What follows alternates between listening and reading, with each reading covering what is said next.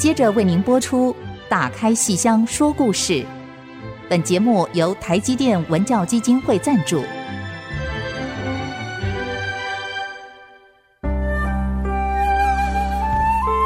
打开戏箱子，看见台上的精彩一刻。戏箱子里还有许多你不知道的喜怒哀乐、悲欢离合，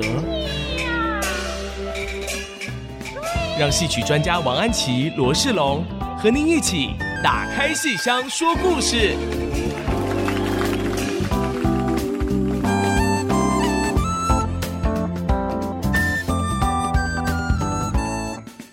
各位亲爱的听众朋友们，大家好，欢迎大家再次收听 IC 之音 FM 97.5 打开戏箱说故事节目，我是罗世龙，我是王安祈。我们的节目在每个星期五晚上8点首播，星期天下午1点重播。节目也会在 IC 之音随选即播、 Apple Podcasts、 Google Podcasts 以及 Spotify 同步上线。如果您是用 Podcast 收听的话，请记得一定要按下订阅，这样才不会错过我们每一集精彩节目哦。那上次我们跟安祈老师聊到《舞动三国》这个戏，是哇，真是令人印象深刻哦。其实我们这个一讲到三国，套一句老话啦，真的是每个人心里都有一个三国。是我们从小到大听三国的故事听很多哦，像上次我们聊到像赵云啦、马超啊，还有周瑜等等啊。其实我小时候啊，非常迷恋周瑜这个角色，主要呢，当然一方面是因为是扮相很好看啊，二方面就觉得说这个角色有一点要怎么说呢，天妒英才吗还是怎么，就觉得他其实是很有才干的一个人哦。可是最后好像就是三国里面有些很这个雄才大略的武将也好，文人也好，反正最后这个下场都未必是很令人感觉到符合他那个应该要有的身份地位哈。那其中有一个令我也是印象深刻，就是诸葛亮。我们上个礼拜其实没有聊到诸葛亮这个角色，因为《舞动三国》里没有诸葛亮，因为诸葛亮没有打仗哦，对，没有武功，但是他很厉害，他会这个调动千军万马哈，然后这个三寸不烂之舌，反正非常的厉害。对。那虽然我们上个礼拜没有聊到诸葛亮，但是今天我们话要从这边开始说起哦，因为呢，我们今天想要来跟听众朋友们来聊一聊舞台上到底会有一些什么样的突发状况或是糗事，因为剧场里其实是充满着各种各样的变数的。对对对，对，剧场真的就在当下，所有的事情都在那个这一秒钟之内。想象不到的事都可能发生。是我们记得以前那个念书的时候，第一次在念大学的时候进到这个视听小剧场去，反正要演戏嘛。然后呢，学长姐都会跟我们3声5令啊，就是说一定要非常小心，因为剧场里那当然就是有一个传说来，大家就说看过那个歌剧《魅影》这种故事，对不对？大家就说，然后我觉得那个是一个比较抽象的概念，意思就是说，其实里面有很多你会。我们说魔鬼就藏在细节里，很多细节其实你不知道哪里出了一个什么问题，那就会那个麻烦就出来了。所以其实我想在京剧的舞台上应该也有很多这样的情况，对不对？很多呀，非常非常多。尤其京剧那么考验这个功夫，那哪一个小的环节出错了，那后面可能大家就不知道怎么样接招了啊。所以诸葛亮这么一个神机妙算的角色，感觉上应该是最临危不乱的，对。但是刚才听安祈老师说，其实舞台上其实还真的会发生一些小状况，就从诸葛亮开始说起。对，我们就从诸葛亮的空城计开始说起。最有名的一件事情，最有名的，司马懿兵临城下，然后诸葛亮没有一兵一卒，他要怎么？他竟然就能够这么稳定的摆下了一个空城计，然后把司马懿骗得团团转，竟然就不敢挥兵进入，就在城墙什么城楼焚香操琴，对。然后你想看诸葛亮在城楼上我本是卧龙岗散淡的人，然后他在那边抚琴，那个抚琴整个是在城楼上，对。好，那个司马懿就在兵临城下，所以舞台上怎么样演一个城楼、城墙？我们知道这种传统的戏曲舞台是没有布景的，是虚拟的，是写意的。那么所以城楼、城墙是不可能有真的布景，那我们是用什么呢？传统是用两个人，两个剪场的人、哦、以前的舞台上会有那个剪场的，是我们今天往往就是 crew 好黑衣人、嗯、是，可是今天的黑衣人是搬道具为主哦、嗯、那个以前的剪场的哦，它没有什么真实的大道具，它只有很简单的切末，譬如城楼就是一种切末、哦、这个切字就是切，其实是堆砌的砌，堆砌文采堆砌和文字堆砌，石头的石，石字边，可是末就是本末倒置的末，但是要念切末，对，我们都念切末、嗯、它就是一种简单的小道具，而且是可以替代的，是有替代象征意义的小道具。那么城楼就是这样，有两位剪场的，一人各持一根杆子，这根杆子上绑着两块大大的布、哦、这个布是蓝色的，上面画着像砖头一样的、哦、所以两位剪场的人呢，一个人右手，一个人左手，然后他们站开了以后，把这个布这样子合起来，就代表是城楼了、哦、所以很简单，极简单的一个东西，可是台下的观众跟他有默契、嗯、我们知道这个就是虚拟协议舞台上面不需要真实精致的布景，我们用的就是这个城楼、嗯、因为这是一个以演员为中心的表演，我们要来听的是城楼上的诸葛亮他的唱，所以并不是来观赏这个城楼的布景做得如何。是，好，那么这个眼前的景呢，就是诸葛亮头要冒出来，上半身冒出来，在这个城楼上面、哦、然后是堆桌椅，是不是？对，不然会露不出那个头嘛。对对对对，不然还没那么高、嗯、所以是在那个城楼的后面摆着桌子上再摆椅子。那然后呢，诸葛亮不是一个人，他旁边有两个琴童抱着琴，然后焚着香的、嗯、所以两个像小孩一样的演员一左一右站着。那么诸葛亮整个的那种羽扇纶巾、哦、那种仙风道骨的气质，就有两个琴童这样衬托着。所以城楼上面是诸葛亮在中间，然后左右有两个人，那么诸葛亮就这样唱，对着司马懿唱说，你的大军来得真快哟，你来来来，你进来，然后我呢，我都准备好了，我没有太多东西可以接待你，可是我至少有羊羔美酒可以犒赏你的三军，你别怕呀，我这里面没有大军哦，你看我只有左右琴童人两个、哎、我只有这两个，我又无有埋伏，又无有兵，你别怕，你来你来、哦、哎呦，这好厉害啊，听起来好恐怖哦所以司马懿就哇，我能不能进去、啊、不是只有司马懿吧，我觉得连我们听到都会觉得心里觉得毛毛的。对啊，那么这段唱是非常好听的一段二六。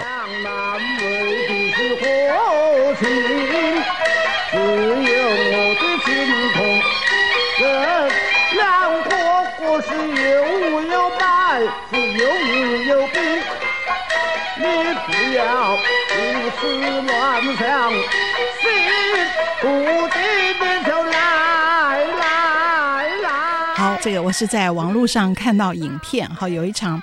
是一个非常好的一个梅花奖的演员林科啊，他唱这个戏唱得真好。然后我们大家呢正在听得过瘾的时候，忽然出现一个什么状况，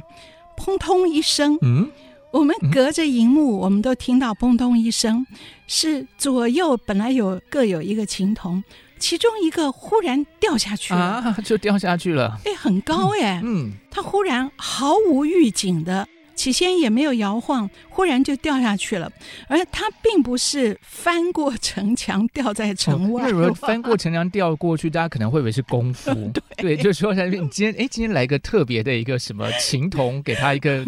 以为他翻出城墙去刺杀司马懿，对对，今天这个就变什么新编的一个桥段出来了这样子哦，所以他并没有翻过城墙掉在城外，而是就消失在啊，就不见了吗？就不见了，消失在那个两块布的后面哦，然后他人消失了，瞬间那个布也垮下来了，啊啊、就是在他摔下的时候。碰到了那个布，所以那个布整个垮下来，所以我天哪，真的、这个、城墙就垮了吗？城墙垮了。哎呦天哪，这是怎么一回事？把这个空城计演成倾城之恋了是吧？啊、张爱玲来了，张爱玲大战诸葛亮。哎呦，老师这个戏好哎，张爱玲大战诸葛亮听起来很有卖点。哎呀好，哎呀可是我们当下哎怎么回事？而且空空空一声、然后先在那边看的时候，哎不知道为什么那个它会消失，然后等到那个整个城楼垮下来再一看，原来那个青铜倒卧在地上。哎呦天哪，天哪，这个空还真的是倾城之恋，不是空城之恋了。对呀、啊，很恐怖啊、可是戏还要照样演、所以你想想看，演诸葛亮这个演员哇，他必须有多镇静。如果他不镇静，可能他就呀尖叫出来了，也跟着跑下去，然后就扶着他。对、啊、可能要去扶他，对、啊、没有，这个演员非常的镇静，而且他那时候还在唱哦，然后他正唱着哈，我这个羊羔美酒啊，犒赏你的三军。本来是左右情同人两个，我又无有埋伏，又无有兵，结果他临时改词，改成我只有情同人一个。哎呦哦，厉害呀、左右情同人两个改成我只有情同人一个，你看韵脚没有变，押韵没有变。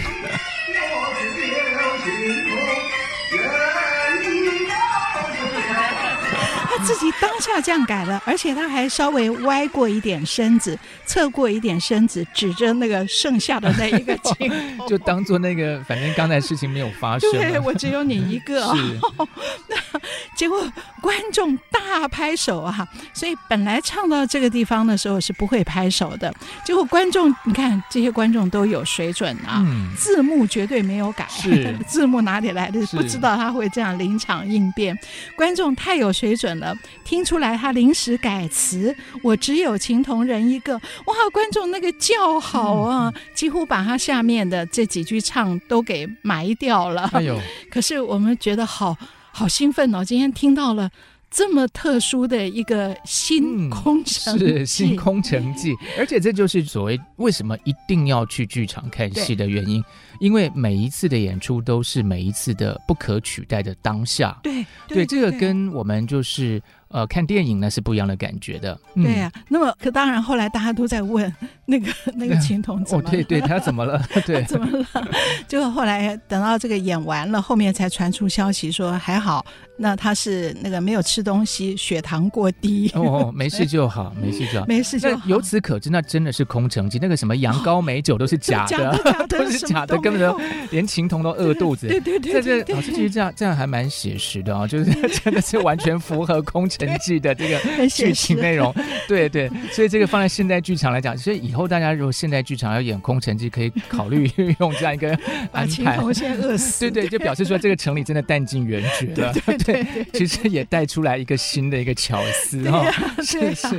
很好玩呢、这是真的是舞台上的一个突发状况、要说是糗事，其实也没有糗到诸葛亮、反而显出这个演诸葛亮的这位演员林科临场应变的功夫太强了。是，也由此见证演员的功夫很厉害。对，其实舞台上还有很多突发状况的事情，很多糗事。那我们先稍微休息一下，待会儿再回来继续聊。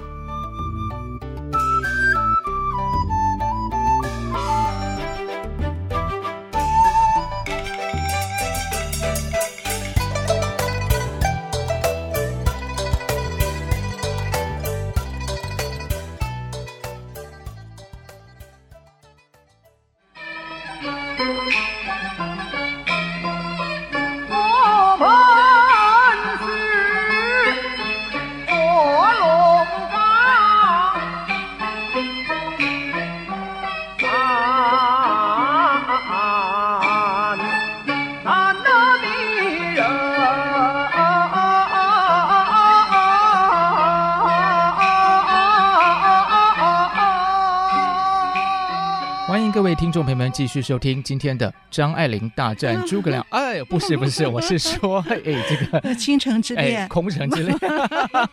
今天呢，我们就是要来聊一下舞台上会发生的糗事。其实我们有时候在录音的时候也会发生一些这个，对，其实这叫什么？人有失足，马有乱蹄。我应该没有念错成语吧？是烧饼没有不掉芝麻馅儿的，对。是啊，所以说这个任何一件事情它都有一个突发状况，但是正是因为这些突发状况，让我们感受到他这个演出的可贵以及演员的真功夫。对对对 对, 对，其实像《空城计》这个戏，这个演出的频率很高，非常高，我相信一定还有其他的状况吧。有啊，我读大学的时候我们在台大国剧社嘛，那也是常常演这个戏，然后我们就演的都是那个龙套，我们不可能去演诸葛亮，也不可能演司马懿。这个你知道，这种学校的这种社团呢，平常排戏的话，是主角排的多，然后这些龙套啊，往往就是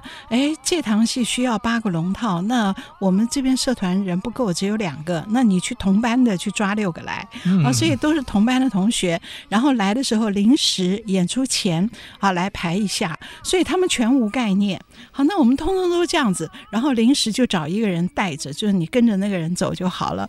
结果等到那个司马懿带着这些龙套，这大兵代表大兵啊，在城楼下，然后司马师、司马昭以及他的所有的大兵说杀呀杀呀杀进去，然后司马懿制止不让大家杀进去，可是这些龙套们呢一听杀呀杀呀，好啊我们就杀呀我们的气氛来了，气氛来了，所以我们这几个龙套啊就噼里啪啦的非常奋勇当前，就往那个城下冲，然后那个城下那个城是开着的，城门是开着，因为诸葛亮故意大开2扇门，就表示我里面什么都没有，你们来呀，所以我们要冲进去也不必要攻打就直接冲进去，我们就直接冲进去了所以那个站在城楼上的诸葛亮还有那2个琴童他们就这样低头看着我们你们怎么进来了他们整个呆掉，那我这个往下怎么唱呢，那我们就只好又再绕一圈回来就又站回原位，表示我们进去晃了一下又出来。那么这种都是我们是非专业的演出嘛，就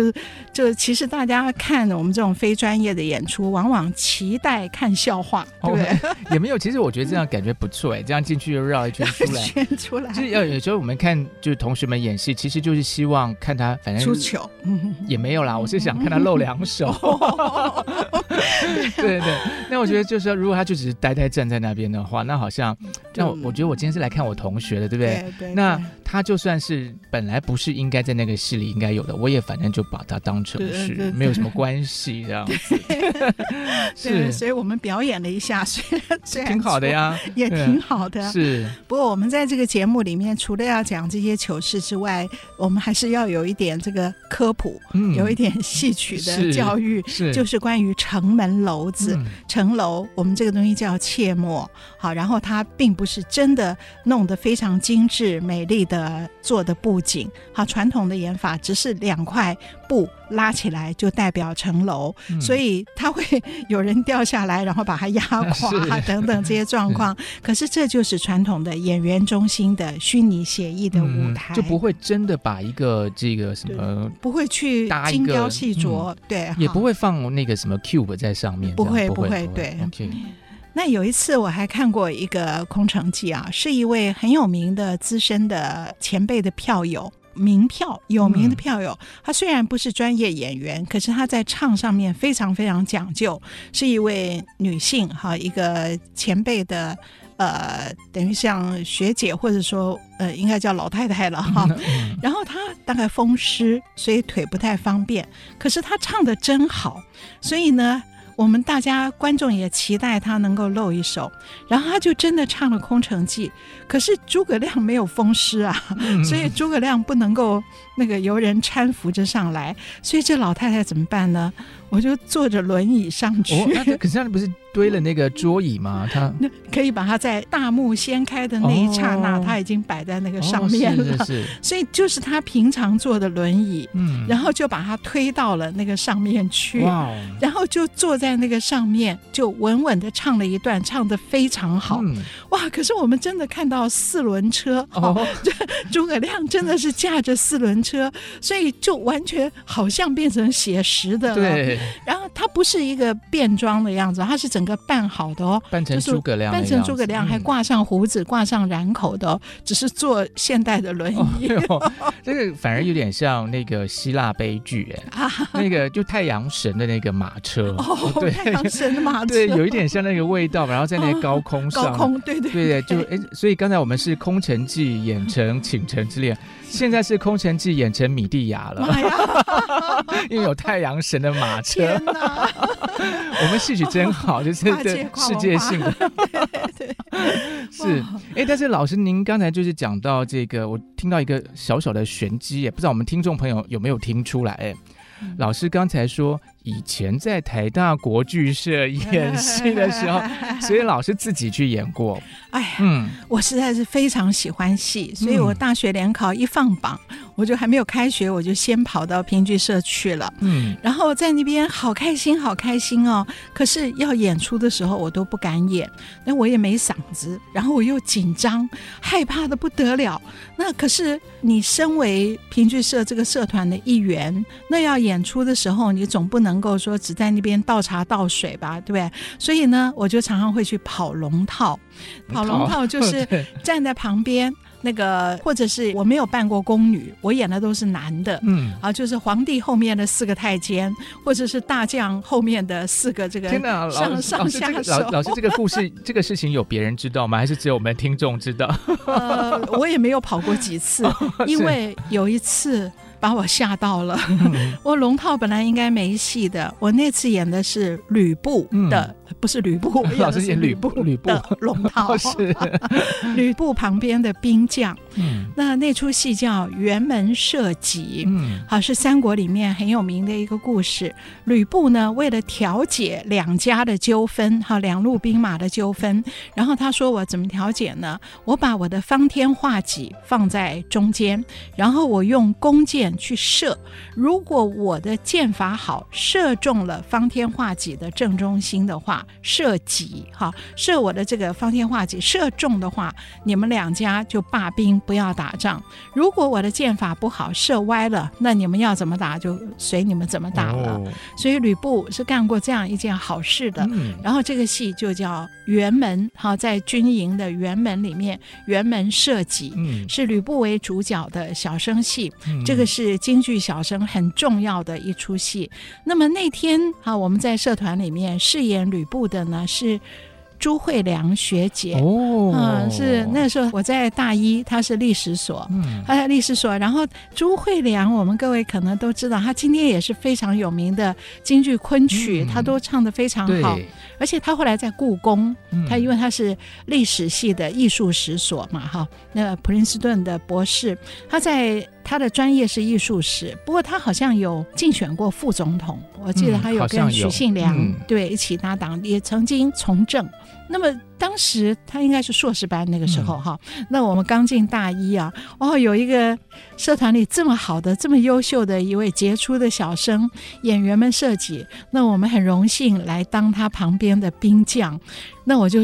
高就站在那个正中间的那边，然后就演到他要箭射方天画戟，所以我的位置就站在那个戟在正中间，我的位置就站在戟的旁边。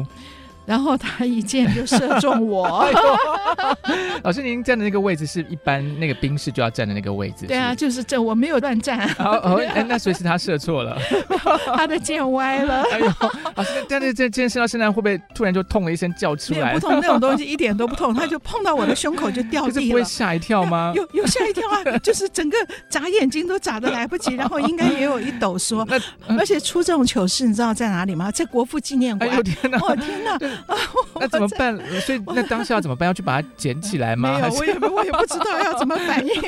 可是戏里面他照唱，他照样哈哈哈笑一句。你看我箭射正中心，你们两家罢兵吧。可是其实没有射到正中心，是我的正中心。哎呦天哪！所以我在国父纪念馆，因为那是台大的校庆，校庆有这个每家的社团，各个社团集合成一个晚上的节目。那我们这出戏还是大昼呢。那时候国父纪念馆刚开幕没多久哦，哎呦，你看我们多荣幸啊，登上那样的舞台。不过还好观众很少，就是前面的观众很多，后面那个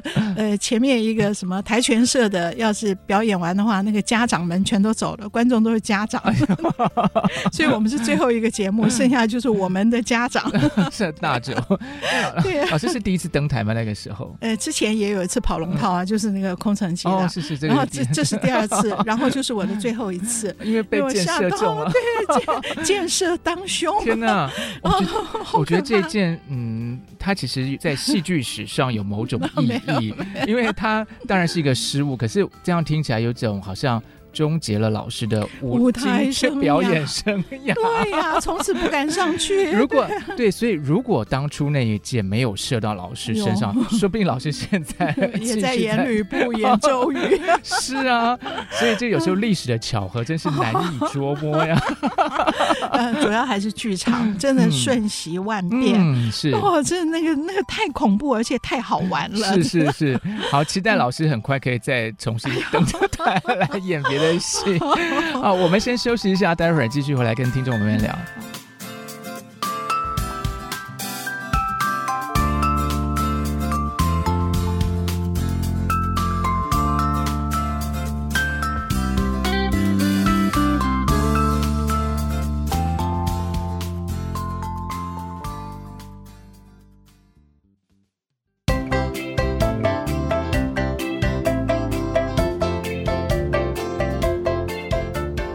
各位亲爱的听众朋友们，大家好！休息之后再度回到打开戏箱说故事节目，我是罗仕龙，我是王安琪。今天呢，我们很欢乐的跟大家聊这个剧场上的突发状况啊。刚才竟然听到说，原来这个吕布的一支箭终结了安琪老师的舞台表演的生命啊。这个好像其实有人应该要为这件事情负责的感觉。不过这是这个玩笑话，但其实说起来，因为这个戏曲在它的这个发展的历史上，包括像今天因为它综合了文学艺术各方面，所以其实是很多文人雅士的一个爱好。所以我相信应该也有很多知名的我们的师长们学者们可能也都演过戏吧。王德威。王德威老师。哎呦，没有这个多大的学者，王德威院士。对啊，可是他我们今天要在节目里讲王老师吗？因为他自己常常讲起他这段舞台经历。他很喜欢京剧，他喜欢老生，他喜欢唱余派老生。你想想看，余叔岩、余派老生，这是多有意境啊，多有境界的唱。所以他说他小时候就是听余叔岩的18张半，然后立志当一个非常好的余派老生的继承人。哎呦，所以王老师其实是会唱歌的。他会唱戏的。对哦，是。其实实不相瞒，我有一个同事啊，就是好像我们好，那老师您说王老师嘛哈，那我讲一个跟我辈分一样的好了，就是我的好同事杨家贤老师。杨家贤老师不会唱戏，但是呢，他说他觉得王德威老师整个气质跟风范有点像费玉清。真的很像，所以你刚刚是问我他会不会唱歌。对，因为真的很像。所以王老师唱过《一剪梅》吗？没听过。但是他唱余派老生。他唱余派老生。他在大学的时候，他在外文系嘛，他高我一届，可是他并没有参加学校的国剧社，因为他非常用功，那个书都读不完。那可是刚好那个时候台大国剧社的社长是他同班同学郭珍。郭珍老师去年年底圣诞节刚好他编了一部圣经的京剧叫《一丝铁传奇》，所以他自己到现在还是会唱会编的。那么郭珍老师是王德威的同班同学，台大外文系的。郭珍那时候在当台大国剧社社长，然后也是每次演出人不够就到班上去抓人。那么他听说王德威喜欢唱戏，他就常常来抓他，据说抓过3次。那么第一次呢是郭珍唱《红娘》，好去抓王德威，然后王德威一听，你唱《红娘》，莫非要我演张生？那我不知道他是很兴奋还是很紧张的答应了。然后后来发觉不是要我演张生，是演白马将军哦，啊，也不错，也不错呀，白马将军也不错呀，也是一个帮助张生成就了这桩姻缘的人。好，然后他就答应了。然后他想，他功课很忙嘛，那白马将军戏不多，好，只有一场大战孙飞虎。他想到这样不用花什么时间，然后圆了他的舞台梦，然后就来排了一排。然后上台的时候，他说反正走错了，然后明明应该大战孙飞虎打赢的，结果他变成打败的那一方了。不过没关系，还是假装孙飞虎败了。那是他第一次舞台登台的经验，哇啊，到后台吓得不得了。不过好在白马将军整个的扮相还是很漂亮， 是俊扮，然后挂一个胡子，很好看。其实还蛮想看到的，不知道有没有照片。王老师没有像费玉清，对，没有没有，费玉清是现在，但是那个时候像白马将军，很帅啊，对啊。然后第二次郭珍又找他，他想，哎，这次应该有进化吧，对。结果那次非常失望，是出三国戏捉放曹，就是曹操被捉到了，被当时的县令太守是陈宫。好，陈宫捉住了曹操，曹操却刺杀董卓，捉住了曹操，可是又觉得董卓是这个大家都要刺杀的一个大奸臣，所以曹操敢这样做，所以县令尊敬曹操，又把他放了。然后结果呢，主角陈宫跟曹操一起逃亡的过程中，却目睹曹操如此的残忍，宁可我负天下人，不叫天下人负我，是怎么回事呢？那曹操去到了一个人家，一个老伯家里面，是他的父执辈，然后这个父执辈非常热心的款待他，所以这个老伯伯自己出去买酒，然后叫他们等我，你们在家等我，我拿酒来买回来款待你们，而且我要杀猪宰羊。可是曹操疑心病重，所以他坐在那里啊，他就四下听。结果听到后面有人说是要绑着杀还是不绑的杀，他想糟糕，是果然这个老丈是要害我们的。然后他就拿起剑来，去到后面把这个吕老丈家里面的几十口人杀得精光，杀光了以后才看到绑了一只猪在那里，是要来款待他们的。陈宫那时候难过死了，可是曹操觉得没有关系，就是错杀就错杀，宁可我负天下人，所以他拉着陈宫走出来，刚好吕老丈回来，曹操还一剑把吕老丈给杀了。所以这个个性啊，疑心，然后这样的个性啊，在一出捉放曹，捉曹又放曹，好，这样一出戏里面呢，表现得非常的深刻。那么王德威，我们重点是王德威，他演什么呢？他喜欢余派老生，这个陈宫可是余派老生啊。郭珍是找他演陈宫吗？不是，也不是，他功课太忙了，没有时间来排那么多次。请他演曹操吗？当然也不是花脸，就请他演猪。所以他也不是演什么那个老丈啊，什么都不是。那这个戏里面那个杀猪宰羊那个地方啊，有四只猪，就代表很多猪哈，杀很多猪，要从那个从台上这样穿场而过。那么人怎么扮猪呢？不需要怎么办，就是反正你就弯着走路，然后披一件黑衣服，就你身上披一件黑的衣服，就代表黑毛猪。所以四只猪弯着，四个人弯着披着黑衣服这样跑过去，就表示那个猪这样跑过去要待宰的猪。这是王德威的，所以连脸都看不到，我都看不见。天啊！不过一定要凑满人数啊，不然这个吕伯奢、吕老丈的款待的心不够隆重。这个从第一次登台到第二次登台，哇，这个差别很大，从白马将军变成黑毛猪。哎呦！不过王德威觉得也不错，这样很轻松，也不用排戏，然后到台上晃了一下，然后又有第三次。哎呦，这怎么办呢？都已经变成黑毛猪，第三次还会变成什么呢？这次他变成是猪头大仙。哎呦，好了，这次至少好像有点，听起来是有点法力是吧？又是个妖怪。这是五花洞，那个就是整个国剧社的女生全部要出来演真假潘金莲五花洞，然后这个就是真潘金莲跟武大郎啊搬家的路途中，然后被妖怪们看到，然后觉得他们高矮配很好玩，所以这个妖怪们全部来化身成潘金莲跟武大郎，化身成好几队，有的剧团演4队，有的演8队，有的演16队，然后后来包公要出来判案哈，反正就是很好玩的。那么其中这些妖怪们，五花洞这个山洞里面有5只大妖怪，哎、王德威就扮猪头大仙、哎。老师，那其他4只妖怪是什么？什么蝎子啊，哦、什么什么东西的，反正这种我都背不出来了。这是他自己选的吗？没有，郭真派的。郭真派他猪头大仙，为什么不派给他别的呢？因为都是要画的那个花脸的。王老师好像是天蝎座，应该派给蝎子是女的。哦，好吧，那就不行了。那猪头大仙，然后还要出来要站上那个桌子，表示他们在山洞山头一关，哈哈一笑。然后他说他也不会笑，不会妖怪笑。然后下面还要唱，那胡琴在那边拉了半天，他都没有开口唱。然后旁边的那一只什么仙啊，就说该你了该你了然后他也唱不出来，然后他就那个人就一直使眼色，该他了，他就以为说是叫我跳下去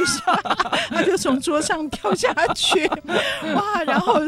从此他再也不敢登台，就终结了他的余派老师的梦、哎、天哪天哪，这个从白马将军演到黑毛猪，再演到跳下这个深渊的猪头大仙，所以这样一跳下去，不但结束了这出戏，也结束了舞台生涯。对呀、啊，天哪，怎么办？这个王院士、王老师，哈佛的名教授，这个要怎么说呢？如何京剧，怎样龙套？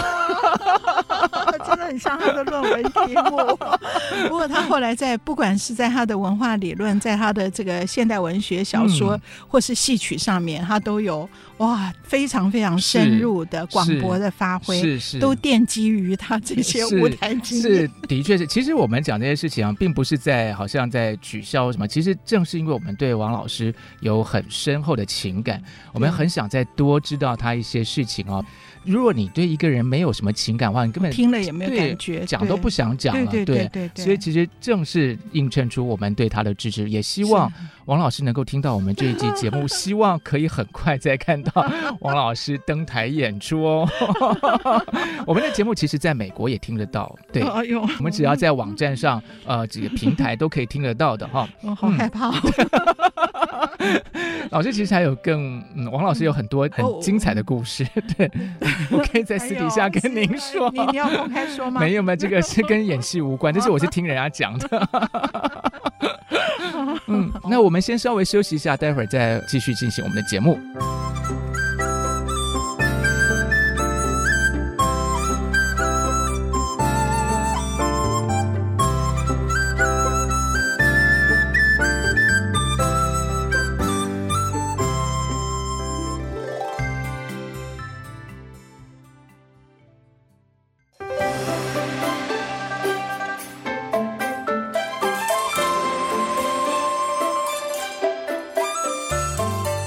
各位亲爱的听众朋友们，大家好，您现在收听的是 IC 之音打开戏箱说故事节目。哎呀，在前两段的节目，安琪老师跟我们讲了好多自己的亲身经历还有王德威老师的经历啊。其实这也说明一件事情，就是戏曲里面每一个台上的演员都是不简单的，即便是跑龙套，是对你不要看他说好像就站在那边，或是说什么不容易，不容易。 对，从整个比方说这个装扮啊，然后这个体力啊各方面对，我们刚刚讲了出糗的多半都还是非专业的演员，都是些票友。那可是专业演员跑龙套是一个必要的训练然后有的时候会出差错，譬如说我有一次看一场非常重要的演出，在国家剧院，是魏海敏老师跟他请来他的老师梅葆玖先生，是梅葆玖是梅兰芳的儿子哦，这么重要的演出，好，所以梅葆玖跟魏海敏同台演那个薛平贵王宝钏故事的最后一段大登殿。然后这个时候薛平贵已经坐上皇帝的95之尊，然后后面呢有好几个太监，然后他来分封他的大老婆王宝钏跟那个番邦的那个小老婆代战公主，所以梅葆玖演的是王宝钏，魏海敏老师演的是代战公主。然后他封他两个妻子，这两个妻子第一次见面，两个女人第一次见面，互相在唱的时候非常好听非常好看的一段唱，结果忽然台上出了一个差错，就是薛平贵这个皇帝旁边的一个太监啪摔在地上，哇，就是这样的啪的一声，正面朝就这样摔下来，我们都坐在那边亲眼看到，然后我们都会尖叫一声。还好梅葆玖老师跟魏海敏老师没有受到影响，他们真的是专业的演员，他们一个气息的差错都没有。那么可是我们观众呢就会好惊讶哦，我们就想说，哎，这个龙套怎么了？然后那场戏有很多是从来没看过戏的，第一次看京剧的朋友，我旁边就有两个年轻人说，哎呀，糟糕了，是谁攻打进来？要刺杀，要刺杀薛平贵还是刺杀王宝钏？没刺成。杀到了那个太监，他们就在那边以为是剧情的安排。哎，这个其实还蛮像那个武侠片，其实常会这个样子，对，常会这样，对啊，所以这个事实上是什么呢？就是这个龙套真的不容易，尤其太监，你还是要勒头啊，这个头啊不必勒得那么紧，不必像演武戏勒得那么紧，可是你稍微的勒一下，其实不习惯的人是会想吐的。然后那个太监的帽子，那个盔再往上一带，整个是很累，而且你站在后面不能乱动啊，不是我们想象中的在那边放空这样就好的，而且腰杆才要挺直的，对啊，对，所以那个状态下其实头一昏是啪整个拳，所以我听到有的那个内行演员说，哎呀，我的头功不好，我起现在听不太懂，我们只听到手眼身法步，手眼好，然后头，原来头也需要功，那这些京剧演员戏曲演员太难了，从小勒头勒到他们习惯了，天哪。那可是还是有一些刚刚就是还在剧校还没有毕业，刚开始学戏的这些小朋友们会不习惯，所以据说有一次也是一些名角们在唱二进宫，然后站在那个李艳妃这个皇娘后面的有一个保护她的一个徐小姐，也是那个徐小姐要勒头，站在后面，头勒久了她痛了，头痛以后会怎样？一个是会昏，一个是会吐，对。然后那位在背后哇大吐一口，就在舞台上、啊，往前大吐一口，就吐到李艳妃的身上，所以李艳妃在前面唱，吓一跳，就是为什么有个人从后面都是有刺客来了吗？就是下毒，让他下毒，然后他就那个，然后李艳妃就发现说啊，有坏人。这些都是专业演员，可是。这真的是很辛苦很辛苦，所以我们讲的是糗事，可是其实是要强调这个京剧这些所有的传统戏曲真的是运动员兼歌手兼舞者，还要演戏兼全身的装扮。我们在舞台上看到每一秒钟看起来好像很平常的一秒钟，那背后都蕴藏着多少不平凡的功夫在里头，真的。然后我看过有一位也是非常有名的演员，他演老旦，然后他唱的是四郎探母，演杨四郎的妈妈佘老太君，然后他唱到非常悲凄，然后要很用力的唱一句的时候，忽然假牙喷出来了，对啊，这个都是很难想象的状况，是因为他嘴皮子用力，对，你如果嘴皮子没有用力，你就这样哼哼哈哈的，不会掉出来，他是因为卯足全力砰一声，好一个喷口，结果把那个假牙给喷出来了。那么当场还好不是喷到地上，就不然他要下去摸，是在他那个裙子上，所以他就捞起来拿起来，然后就可是这种事情我们看了都觉得很心疼，就你这是真的非战之罪，没有任何错，而且当事人一定糗极了，对不对？但是你要有多投入的精神才能够去做到这个样子。然后在京剧史上呢，还有一件就是斯朗泰姆的叫小番。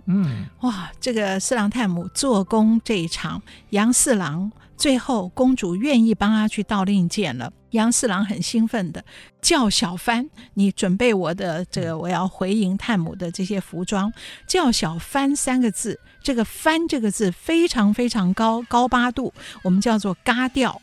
这个老生啊是用本嗓，就是我们的大小嗓，就是大嗓，也就是真音假音的真音，并不是假音，假音可以虚的这样子顶上去，可是真嗓本嗓要唱高八度，你真的是要有真材实料，嗓子要非常非常好。所以叫小番的番是所有观众来看四郎探母考验这个演杨四郎这位老生演员的功力的地方。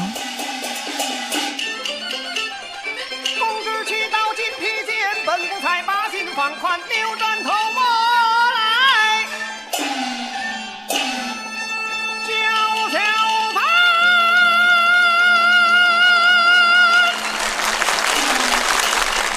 那么有的演员，我们有一位很前辈的演员，因为名角了，没关系啊，他也是很已经京剧史上有定位的谭富英。是哦，他非常有名，而且他是以嗓子好有名的。可是这个演员还是有的时候会有差错，很奇怪哎，有的时候就是在某一个地方有罩门，他每次在任何地方唱叫小番都轻轻松松上去，只有到天津，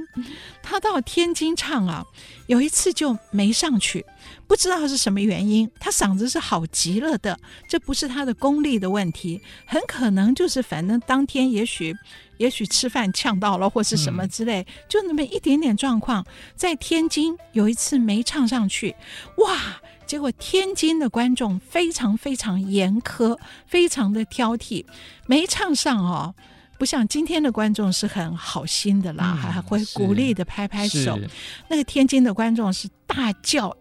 道好，喝道彩好，什么叫这种声音啊？就是故意让你难堪，而且不仅是喝道彩，而是他们就起堂了，就走了啊！这么不给面子，不给面子。你知道这个四郎探母全长3小时啊，如果是7点半开演的话，叫小番大概是在开演45分钟那个时候，也就是大概到8点15左右就会要叫小番了，结果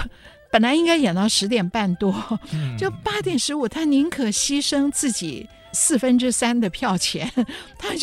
就表示我今天你不行，没过我的关，所以观众们是很自负的，他们就走了，起堂了。台下剩没几个观众，哇，谭富英那天这个名角啊，他弄得难堪死了。那么后来他就一定要报仇，所以每次来天津啊，都一定要用四郎探母打炮。可是呢，他心里面犯疙瘩，每次都唱不上去，他到哪里都可以，可是这个地方好像就是犯了怵了，天哪，就变一个魔咒了，变一个魔咒。那么结果呢，观众也跟他好像互相斗，就怎么反映在什么？那时候是用那个黄包车，就是不是搭计程车，也不是搭3轮车，是黄包车。所以戏院门口啊，大排的黄包车夫，本来7点半，如果7点半开戏，那个观众进场以后，黄包车夫就应该走了，等到10点半以后才来排班。结果天津黄包车夫是等在这里，要等到8点1刻，听着里面有没有那种叫道好的声音，然后看着有没有大批的观众起堂走了出来了。如果有大批观众出来，哦，这些黄包车夫就知道今天谭老板又没上去。那么如果过了8点15，过了8点20，还没有观众出来，哦，黄包车夫就会说今天谭老板上去了，那我们走吧，我们10点半再来。哦，所以这个真的是演员哦，他们心理素质必须很高很高。是，就是这么一来是这个叫小番太难，真的是太难。可是这位演员这么好的嗓子，却还会出这种差错，所以你在台上不仅要有极好的功力，也要有极稳定